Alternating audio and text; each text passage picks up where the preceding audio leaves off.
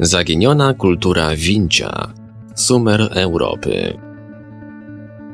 Przed cywilizacją sumeryjską i minojską w południowo-wschodniej Europie rozkwitała zapomniana kultura Wincia z rozwiniętym rolnictwem, osadnictwem, a nawet własną formą pisma. Niektórzy archeolodzy sugerowali, mając na uwadze pewne zbieżności z Sumerami, że założyli ją przybysze z Mezopotamii. Tyle, że kultura starej Europy, jak nazwała ją znana archeolog Maria Gimbutas, była dużo starsza od tych, które uznaje się za kolebkę cywilizacji. Co więcej, lud Wincia nie zniknął. Istnieją cywilizacje zaginione i zapomniane. Od VI do III tysiąclecia przed naszą erą przedstawiciele tej drugiej zamieszkiwali na wielkim obszarze wzdłuż biegu Dunaju, na terenie obecnej Serbii, Bułgarii i Macedonii. Na ich ślady natrafiono także w innych rejonach Bałkanów, w Europie Środkowej, Wschodniej, a nawet Azji Mniejszej. Pozostawili oni po sobie bogatą spuściznę materialną, choć słyszało o nich niewielu. Osobą odpowiedzialną za naukową izolację kultury Wincia, bo o niej mowa, był Viray Gordon Childy, australijski archeolog i antropolog, systematyk, który stworzył pojęcia takie jak rewolucja neolityczna czy rewolucja miejska. Postrzegał on kulturę Wincia jako peryferyjny twór, na który miały wpływ inne elementy cywilizacyjne. Zainteresowanie nią odżyło w latach 60. w dużej mierze dzięki doktorowi Nikolaje Vlasie, który podczas wykopalisk w transylwańskiej Tartarii natknął się na trzy gliniane tabliczki, które poddał datowaniu metodą radiowęglową stanowiącą wówczas nową. Według niej artefakty powstały około roku 4000 przed naszą erą. Sumeryjskie Uruk datuje się zwykle na okres od 3500 do 3200 lat przed naszą erą. Vlassa, jeszcze zanim poznał wyniki datowania, zauważył pewne związki między kulturą Wincia a Sumerem. Inni uczeni również byli zdania, że Sumerowie mogli zainspirować rozwój naddunajskiej cywilizacji i w wyniku konsensusu uplasowali Wincie na osi czasu między 2900 a 2600 rokiem przed naszą erą. Pojawiły się również dość egzotyczne hipotezy. Sinclair Hood zasugerował, że Sumerowie mogli stworzyć odłam własnej kultury na obszarze Europy Wschodniej, poszukując złota. Jeśli datowanie było prawidłowe, sugerowało, że kultura Wincia rozwinęła się jednak przed Sumerem. Wprowadziło to spory zamęt do archeologii, która, jak wiadomo, nie lubi zmian. Nie było jednak wątpliwości, że wytwory z Europy i Sumeru coś ze sobą łączyło. Obejmowało to nie tylko ceramikę i inne przedmioty użytkowe, ale również pismo. Hood i Adam Falkenstein nie mieli wątpliwości odnośnie pokrewieństwa tych dwóch pism. Ten pierwszy łączył z nim również cywilizację minojską. Ostatecznie węgierski uczony Janusz Makej oświadczył, że nie ma wątpliwości, iż próbki pisma znalezione w Tartarii mają mezopotamskie korzenie. Współczesny pogląd mówi jednak, że oba pisma rozwinęły się niezależnie od siebie. Nie wiadomo jednak na ile ustalenia te chronią archeologię przed burzą, którą byłoby połączenie pewnymi zależnościami kultury Wincia z Sumerami, o których pochodzeniu do dziś nic nie wiadomo. Czym jednak była kultura, o której cały czas mówimy? W 1908 roku niedaleko wsi Wincia, zaledwie 14 km od Belgradu, przy Dunaju, odkopano pozostałości neolitycznej osady. Pracami kierował Miloje Vasić, pierwszy serbski archeolog. Prace archeologiczne trwały tam w latach 1918 do 1934, odsłaniając relikty unikalnej cywilizacji, którą archeolog Maria Gimbutas nazwała później Starą Europą. Twórcy kultury Wincia zbudowali pierwszą w Europie osadę miejską, w której znajdowały się gliniano-drewnianej konstrukcji domy z kilkoma pomieszczeniami. Jej pozostałości były starsze od analogicznych znalezisk z Mezopotamii i Egiptu.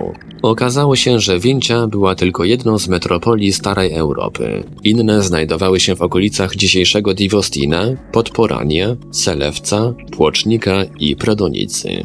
Gimbuta stwierdziła, że w V i w początkach czwartego tysiąclecia, tuż przed swoim upadkiem w Europie Środkowo-Wschodniej, tamtejszy lud zbudował miasta będące dużymi skupiskami ludności, ze świątyniami wielkości kilku pięter, profesjonalną ceramiką, tkactwem, obróbką miedzi i złota a także rzemieślnictwem.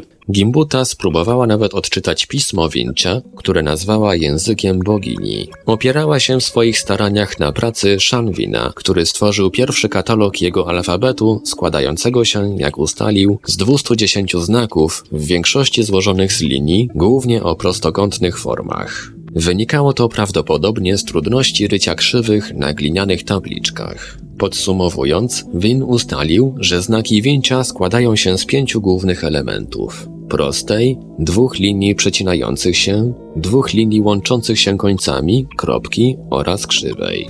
Uznał on jednak, że nie było to pismo, a znajdowane na przedmiotach znaki nie tworzyły tekstów. Określił on je jako prapismo, z czym nie zgadzała się Gimbutas. Ciągi znaków pozostawione przez twórców kultury są jednak bez wątpienia za krótkie, aby tworzyć treści. Czym więc są? Według historyków w Sumerze pismo powstało wskutek wymogów stawianych przez życie, głównie do czynienia notatek. Uznaje się, że w kulturze Wincza jego narodziny były motywowane religijnie. Innymi słowy, znaki pozostawione na artefaktach są rodzajem magicznych zaklęć. Pradawni mieszkańcy Europy opanowali również górnictwo. Kopalnia w Rudnej Gławie, 140 km od Belgradu, liczy około 7000 lat, a jej pionowe szyby schodzą na głębokość do 20 metrów. Jej odkrycie wywołało kontrowersje równie silne co pismo Wincia.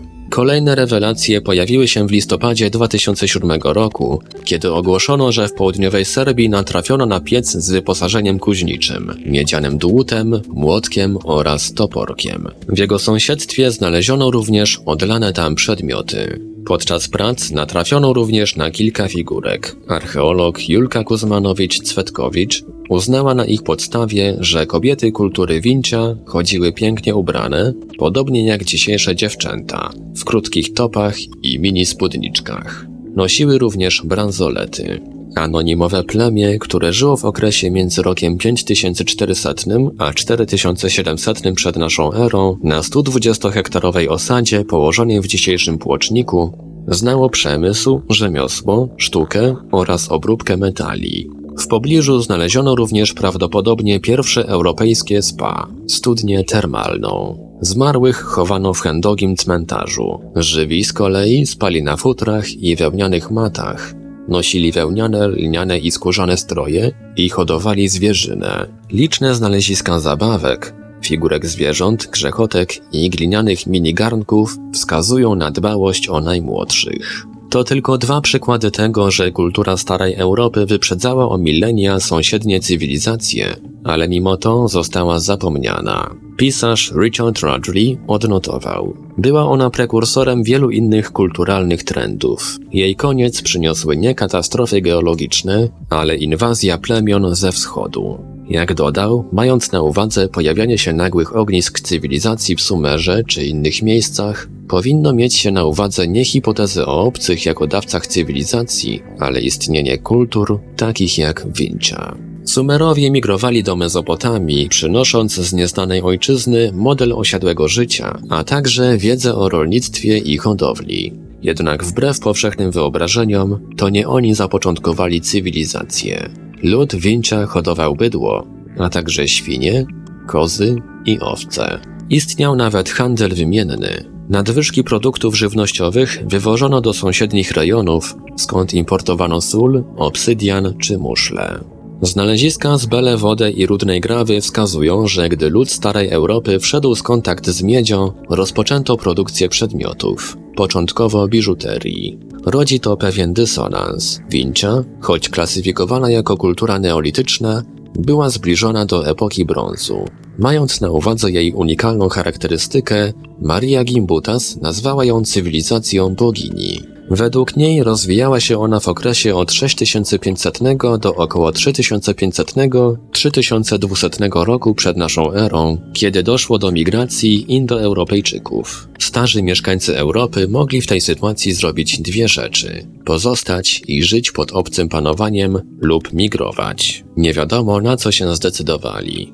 Harold Harman uznał, że lud Wincia odpowiadał za powstanie tzw. Tak kultury cyklackiej, a nawet kreteńskiej, która rozkwitła wraz z przybyciem fali kolonizatorów około XXIII wieku przed naszą erą. Dla Gimbutas najazd Indoeuropejczyków nie był jedynie inwazją. Doszło do starcia dwóch modeli, matriarchalnego i skupionego wokół kultu bogini, reprezentowanego przez lud Wincia z nowym patriarchalnym porządkiem. Według niej kultura starej Europy miała charakter pokojowy i akceptowała homoseksualizm. Z kolei najeźdźcy okazali się brutalnymi samcami. Z uczoną litewskiego pochodzenia nie wszyscy się jednak zgadzali. Dziś pozostałości po kulturze Wincia zdobią muzealne wystawy. Znaleziska wskazują, że tworzący ją lud wiódł bogate życie duchowe. Wśród obiektów kultowych znajdują się m.in. posążki, a także naczynia ofiarne. Na samym stanowisku w Wincia ich liczba przekroczyła tysiąc. Interpretując je można dojść do wniosku, że tamtejszy lud uznawał życie za cykl narodzin i śmierci. Świątynie odkryte w Transylwanii wskazują na odprawianie ceremonii, choć wbrew temu, co twierdzi Gimbutas, nie można ustalić, czy centralną rolę odgrywała w tym bogini matka. Podobny błąd zdarzył się w historii Malty, gdzie przez dziesięciolecia badacze uznawali pewne posągi za podobizny bogini, jednak badacze, tacy jak Joseph Ellal, uznawali, że trudno na podstawie ich wyglądu jednoznacznie określić płeć. Dziś to jego hipoteza jest obowiązującą. W opinii archeolog dr Caroline Malone, prehistoryczny lud zamieszkujący Maltę, który wzniósł tam szereg megalitycznych budowli, stanowił stabilną rolniczą społeczność celebrującą cykle życia, naturalnych zmian, płodność i przodków. Zupełnie jak twórcy kultury Wincia. Około XXIII wieku przed naszą erą lud starej Europy wyemigrował na południe ku Morzu Egejskiemu. Dziś uważa się, że to on stworzył podwaliny cywilizacji minojskiej. W symbolice obu znaleźć można podobne elementy: węża, ptaka, symbolizującego boginię, a także pszczoły i motyla oraz podwójnego topora. Co więcej, pismo kultury Wincia jest niemalże identyczne z tak zwanym pismem linearnym A z Krety. Ale czy możliwe, aby Sumer i Stara Europa nawiązały ze sobą kontakty lub miały świadomość swego istnienia? Kilka lat temu w południowej Francji znaleziono przedmioty wytworzone przez kulturę Wincia, co wskazywało, że jej przedstawiciele podróżowali nie tylko na wschód, ale i na zachód. A może to ich należy uznać za twórców cywilizacji budowniczych megalitów? Autor Philip Coppens philipcoppens.com. Opublikowano za zgodą autora pośmiertnie na łamach portalu Infra www.infra.org.pl. Czytał Ivelios. Filip Coppens był belgijskim dziennikarzem śledczym, pisarzem i badaczem historii alternatywnej, na której temat opublikował szereg książek, m.in. The Stone Puzzle of the Roslin Chapel czy Ancient Aliens Question. Był znawcą historii ezoteryki i starożytnych religii. Wielu może kojarzyć go z serialu Ancient Aliens, gdzie był jednym z ekspertów. Zmarł w 2012 roku po krótkiej, lecz ciężkiej chorobie.